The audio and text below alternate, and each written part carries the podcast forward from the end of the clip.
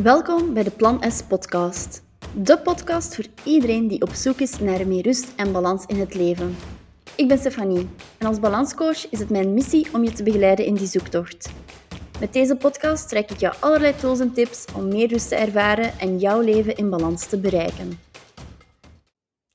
Hallo, hallo en welkom bij een nieuwe episode van de Plan S podcast. Vandaag wil ik het met jou hebben over vijf inzichten die ik kreeg dankzij het volgen van loopbaanbegeleiding. Ik heb in vorige afleveringen al meer verteld over mijn burn-out en mijn proces naar balans na die burn-out. Ik heb daarbij vooral gefocust op zaken zoals zelfzorg um, en recht doorwerken. Uh, maar een van die dingen die heel belangrijk zijn geweest bij mijn herstel, en dan vooral bij het stukje herstel naar werkgebied toe, was die loopbaanbegeleiding. Um, ik heb dat zelf in 2016 gevolgd bij ABVV, ehm, omdat ik daarbij aangesloten was en mijn uh, psycholoog mij zo had doorverwezen. Maar loopbaanbegeleiding kun je eigenlijk bij heel veel instanties gaan volgen. Um, ik zelf ben nu ook loopbaancoach. En de reden dat ik de stap heb gezet om loopbaancoach te worden, was omdat ik daar zelf uh, na mijn burn-out superveel heb aan gehad. Ik blijf ervan overtuigd dat die loopbaanbegeleiding die ik toen heb gevolgd, een van de meest waardevolle dingen was die ik ooit heb gedaan. En ik zou dat zo opnieuw gaan doen. Um, als ik een keer ga terugkijken, ja, twijfels, die zijn er bij mij altijd geweest. Ik kan me nog herinneren um, dat wij in het zesde middelbaar naar de sit-in-beurs gingen in Gent. Ik zie me daar nog lopen in die grote expo. En heel veel van mijn klasgenoten die wisten direct waar ze naartoe moesten stappen. Die wisten welke universiteit, die waren overtuigd van de stad, die wisten direct welke richting, of er waren maar één of twee dingen. En bij mij was dat niet zo. Ik herinner mij nog dat ik zo'n test heb gedaan bij het CLB en ik herinner mij echt dat ik me zo elke mogelijke folder um, uit die sit-in ben gekomen, gaande van mode tot journalistiek, tot uh, communicatiewetenschappen, tot psychologie. En alles leek mij even interessant en ik vond het zo moeilijk om een keuze te gaan maken. Ik ben dan ook na één, ik heb eerst een jaar universiteit gedaan, pedagogische wetenschappen, uh, wat totaal mijn ding niet bleek te zijn. Inhoudelijk wel, maar gewoon die grote aulas en het theoretische en die statistiek, OMG-statistiek, uh, eh, bleek mijn ding niet te zijn. En dan heb ik me geheroriënteerd naar de hogeschool. Heb ik orthopedagogie gestudeerd en ik heb dat drie jaar vol liefde gedaan. Uh, maar ook daarna merkte ik in mijn job um, dat er toch wel altijd twijfels waren en dat er heel veel interesses waren. En na die burn-out waren die twijfels um, nog meer uitgesproken. En toen dat mijn uh, psycholoog dan sprak van die loopbaanbegeleiding, dacht ik van ja, misschien is dat wel de juiste stap uh, om te zetten als ik ook wil gaan werken aan dat stukje work-in-life work balance. En uit die sessies, ik heb toen vier sessies gevolgd, um, heb ik eigenlijk vijf grote inzichten gehaald waarbij ik tot op de dag van vandaag eigenlijk nog altijd baat heb. En ik zou die graag eventjes met jullie delen, die vijf grote inzichten. Het eerste waar ik um, heel snel uh, op uitkwam, was dat ik nood heb aan een eigen werktempo. En ergens was dat iets dat ik altijd wel al had geweten, maar nu stond het eigenlijk plots zwart op wit. Er zijn dagen dat ik gemakkelijk 12 of 14 uur zou kunnen werken, aan één stuk door, super geconcentreerd, um, waar dat ik daarna nog barst van energie. En dan zijn er dagen waarop uh, mijn laptop openen op zich gewoon al heel veel energie kost. En ik moet die energie op een bepaalde manier kunnen doseren en mijn werk daarnaar plannen. Um, en ik heb heel lang gedacht dat dat een probleem was waar dat ik mij moest overzetten. Um, dat dat niet the way to go was, dat ik niet productief was. En wat deed ik dan? Ja, ik pushte mijn lichaam. Ik dronk veel koffie, ik dronk energy drinks, ik had suikerrijk eten om te blijven gaan. Ik ging heel de week door en dan in het weekend probeerde ik te recupereren. En dat deed ik van vakantie tot vakantie. En uiteindelijk deed ik dat dan totdat ik een keer ziek viel. En dan ging ik een week uitzieken en dan deed ik dat opnieuw. door loopbaancoaching en de oefeningen die ik daar deed, heb ik geleerd dat ik me daarover niet hoef te schamen. En dat ik niet de enige persoon ben die niet geschikt is voor een 9 to 5 of die niet geschikt is om in ploegen te werken. Want dat heb ik ook gedaan. Um, in shiften gewerkt en ik was daarna een paar maanden helemaal van de kaart van. Dus het inzicht dat ik daar heb uitgehaald, was dat ik een job nodig had waarin ik toch wel vrijheid had om mijn eigen werkschema te gaan regelen. Glijdende uren, van thuis kunnen werken, uh, dat soort zaken. En dat heb ik een hele tijd kunnen vinden in, een, in mijn hoofdberoep, in mijn vaste job die ik had. Uh, maar ook daar merkte ik dat dat... Ik had wel vrijheid en flexibiliteit, maar dat was nog niet hetgene dat ik nodig had. En dat merk ik nu als volledig zelfstandige, dat die flexibiliteit veel groter is en dat het oké is om te gaan werken uh, naar mijn energie. Maar ik denk, als ik dat op dat moment niet had geleerd dat dat oké was, dat ik heel snel terug uh, was vervallen in wat ik ervoor deed en dat ik ook veel snel, uh, heel snel terug tegen de muur was gaan knallen. Omdat ik het gevoel had dat dat niet correct was, dat eigen werktempo. Dus dat was mijn eerste grote inzicht, dat ik nood heb aan dat eigen werktempo. Het tweede um, dat ik heb geleerd, was dat ik beter was als ik individueel of in een klein team kon werken in plaats van in een grote structuur. Um, voordat ik in burn-out ging, was ik zorgcoördinator in een school in het Nederlandstalig onderwijs in Brussel. En ik hing daar heel erg af van allerlei factoren. Ik ging af van de input van mijn collega's. Ik ging af van input van ouders. Ik ging af van de input van het CLB. Ik kon soms niet verder met mijn werk omdat ik moest wachten op een verslag. Of ik spendeerde een halve dag met het proberen te bereiken van alle juiste diensten.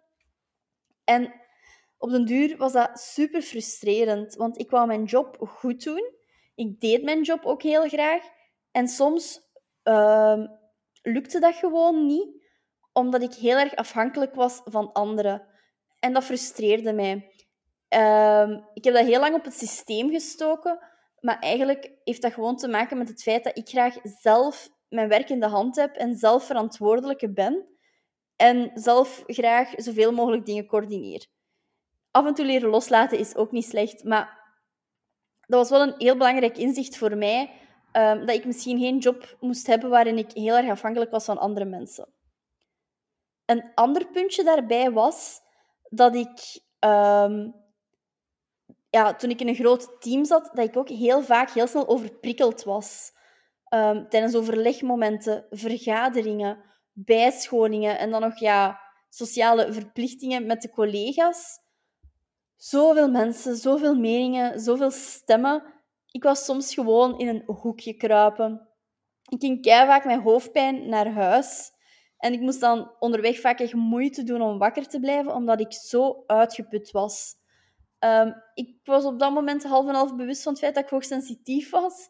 Um, dus ik wist wel dat dat iets was om rekening mee te houden. Uh, maar op dat moment dacht ik ook gewoon van suck it up and deal with it. En door dat inzicht te hebben van... Ja, enerzijds zelfstandig te werken als in... Ik heb uh, veel verantwoordelijkheid zelf over mijn werk, maar aan de andere kant ook de mogelijkheid om die overprikkeling te gaan beperken dat was wel een hele belangrijke voor mij. Een klein team, uh, directe collega's, dat werkt beter bij mij. Uh, om die overprikkeling te gaan voorkomen. Dan zeker ook in, allez, in samenwerking met, die, met dat eerste inzicht, mijn eigen werktempo en die, um, en die energie. Um, dat waren wel twee dingen um, die, waarvan ik eigenlijk nu nog altijd ja, waar ik nog altijd rekening mee hou als ik mijn werk ga plannen. En die eigenlijk heel belangrijk blijven daarin. Ja, derde puntje is eigenlijk een beetje verder gaan op die een hoogsensitiviteit. Um, want ik heb geleerd dat persoonlijkheid ook een hele belangrijke rol uh, speelt bij het soort job dat bij jou past. Um, ik denk dat er eens in de tweede sessie was, helemaal in het begin van, een, uh, van de sessie, onderbrak die loopbaancoach mij met de vraag: Weet je dat je hoogsensitief bent? En ik dacht toen in mezelf van, OMG, hoe kan dat dat ik er 25 jaar heb over gedaan om daarachter te komen En dat zij in minder dan twee uur tijd ehm, dat wist van dat ik hoogsensitief ben. Misschien na een hele uitleg over dat eigen werktempo en beter individueel werken, had ik mij misschien wel aan die uitleg kunnen verwachten. Maar toch, ik vond dat heel sterk dat iemand die mij zo weinig had gezien en zo weinig over mij wist, dat zo snel tegen mij kon zeggen van uh, jij bent hoogsensitief en dat heeft invloed op hoe dat je werkt. Later in die sessie ging ze dan bij mij ook een MBTI-test afnemen. Dat is een persoonlijkheidstest die uw persoonlijkheidstype gaat bepalen. Ik weet dat er over MBTI en andere persoonlijkheidstesten heel veel meningen zijn, maar ik vond dat echt super waardevol. Um, omdat daar, ja, er kwam iets uit wat dat voor mij er heeft voor gezorgd dat eigenlijk mijn puzzelstukken een beetje op hun plek vielen. Um, dus eigenlijk bij een MBTI-test gaan ze verschillende vragen gaan stellen. En aan de hand daarvan uh, ga je vier lettertjes krijgen. Um, en eigenlijk, die vier lettertjes, dat zijn elke keer twee tegenstel uh, tegenstellingen. En de combinatie van die vier letters bepaalt je persoonlijkheidstype. Wat gaan ze in loopbaanbegeleiding daarmee gaan doen? Gaan ze eigenlijk kijken naar wat zijn de sterktes van dat type, welke uitdagingen brengt dat persoonlijkheidstype mee, welke jobs passen er bij dat persoonlijkheidstype. Um, en uit mijn test bleek toen dat ik een persoonlijkheidstype heb dat bij minder dan 1% van de wereldbevolking voorkomt. INFJ. Dat wil zeggen dat ik een introvert ben, maar wel een extraverte introvert. Dus ik haal wel energie uit personen, maar het moeten wel de juiste personen zijn. Um, ik, ja, ik leid met mijn intuïtie.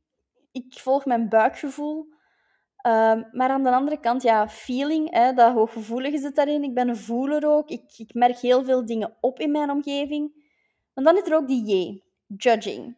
En judging wil zeggen dat ik heel planmatig werk, met lijstjes werk, uh, graag die dingen op orde heb.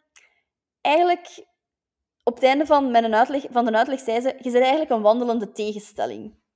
En hoe meer dat ik daar ging over lezen, hoe meer dat ik dat wel begreep en hoe meer dat ik dacht van, oh my god, ik ben niet abnormaal, er zijn nog mensen zoals mij. En dat ik ook inzicht had in die verschillende stukken van mezelf en waarom het dat soms voor mij moeilijk was om bepaalde dingen te gaan doen en dat ik ook niet zomaar met iedereen kan samenwerken. Um, ik vond dat echt zo waardevol.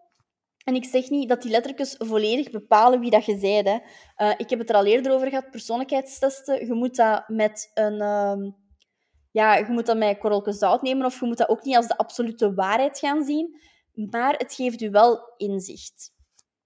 Als je nog meer wilt weten over die persoonlijkheidstesten, kan ik u zeker en vast ook uh, aanraden om eens naar Avrechtse podcast te gaan luisteren. Dat is een podcast dat ik heb gemaakt samen met een vriendin. En daar is er een episode waarbij dat we het hebben over die persoonlijkheidstesten.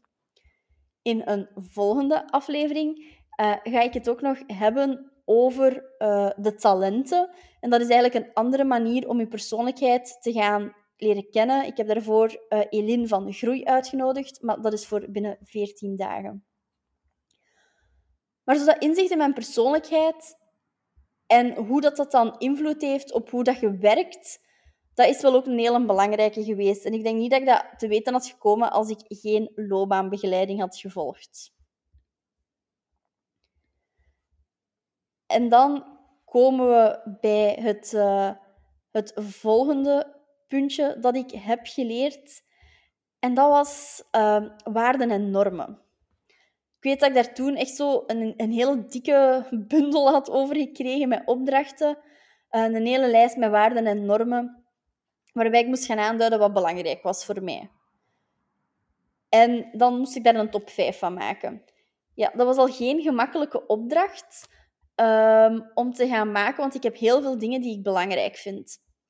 En dat is ook iets dat typerend is voor mijn persoonlijkheidstype. Ik ben iemand die heel veel waarde hecht aan de dingen die ik belangrijk vind. En ik heb het soms moeilijk met mij in te leven als andere mensen die waarden niet delen of uh, bepaalde opgelegde waarden en regels binnen een bedrijf niet volgen.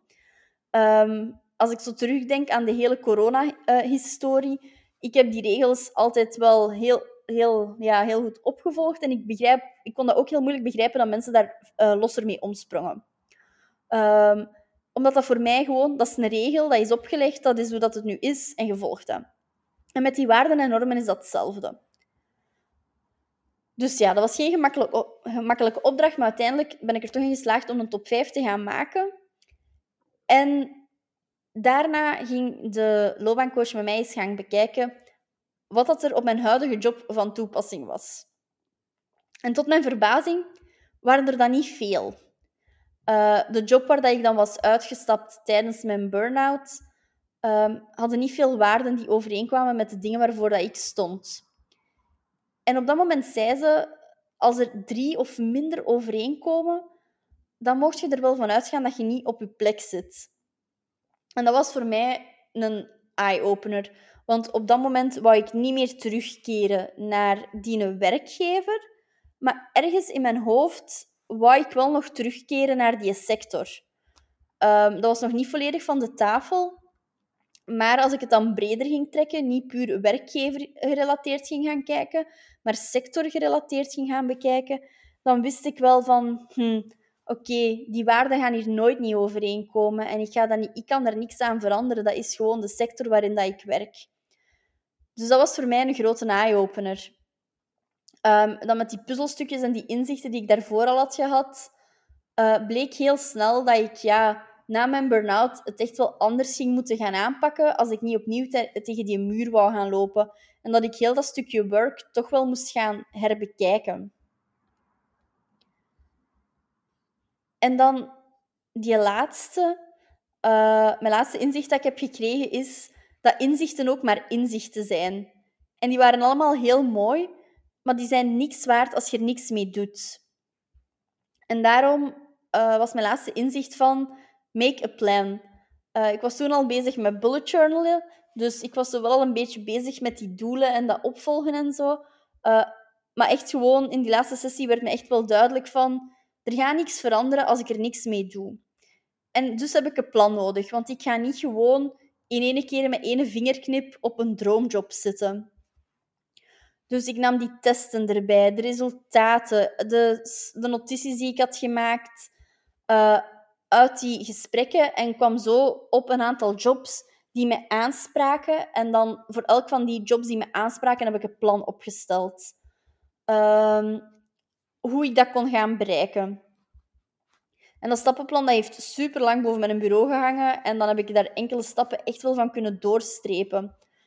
Um, ik ben toen een opleiding gaan volgen in avondonderwijs um, als copywriter. Um, ik heb daarna er wel nog dingen mee gedaan, maar eigenlijk was dat een eerste stap om dan toch wel ja, richting het veranderen van een sector te gaan. ik heb uiteindelijk ben ik niet aan de slag gegaan als copywriter, maar heb ik wel in digitale marketing gewerkt. Uh, en ik denk niet dat ik dat had aangedurfd of dat ik dat had willen doen, of ja, vooral had gedurfd eigenlijk, zonder dat ik al die inzichten had opgedaan in loopbaancoaching. Daarvoor dacht ik zo sterk van, ik heb mijn diploma en ik moet heel mijn leven iets doen met mijn diploma. Uh, maar ik heb dat er echt wel uitgehaald dat dat niet zo was. Ik heb geleerd wie ik ben. Ik heb geleerd hoe ik optimaal kan werken. Ik heb geleerd wat ik wil en wat ik absoluut niet wil. En al die dingen heb ik omgezet in een plan. En met dat plan heb ik gewerkt. En dat plan heeft er uiteindelijk toe geleid dat ik een grote carrière switch heb gemaakt en dat ik in digitale marketing heb gewerkt. Uh, iets dat ik met hart en ziel heb gedaan. Maar al die inzichten en die kracht die ik heb opgedaan tijdens die loopbaanbegeleiding, heeft er ook voor gezorgd dat ik op den duur heb durven zeggen van dit is het niet. Uh, niet meer voor mij. En dat ik 100% ben kunnen gaan voor dat grootste deel van mijn plan. 100% zelfstandig worden. En dat ik hier dus nu vandaag een podcast zit op te nemen. Um, daar heeft die loopbaanbegeleiding toegeleid. Goed, dat was het eigenlijk, mijn verhaal over die vijf inzichten die ik kreeg door loopbaanbegeleiding. Ik hoop dat jullie het een uh, interessant verhaal vonden um, en dat jullie er ook door geïnspireerd zijn. Wil je graag meer informatie over loopbaanbegeleiding? Uh, check dan zeker eventjes de Plan S website, planes.be slash loopbaanbegeleiding. Daar kan je alle info nalezen en kan je ook een gratis kennismakingsgesprek gaan plannen. Ik ben sinds september 2021 een erkende loopbaancoach. Ik ben aangesloten bij een erkend loopbaancentrum. Wat wil zeggen dat je bij mij loopbaancoaching kunt volgen via de VDAB loopbaanchecks. Dus heel voordelig. Maar je vindt al die info op de Plan S website. En op de Plan S blog kan je ook nog een keer dit allemaal gaan nalezen. Dan bedank ik jou heel erg om te luisteren naar deze nieuwe episode van de Plan S podcast. En binnen twee weken ben ik op post samen met Eline van Groei om te gaan praten over talenten. Tot dan!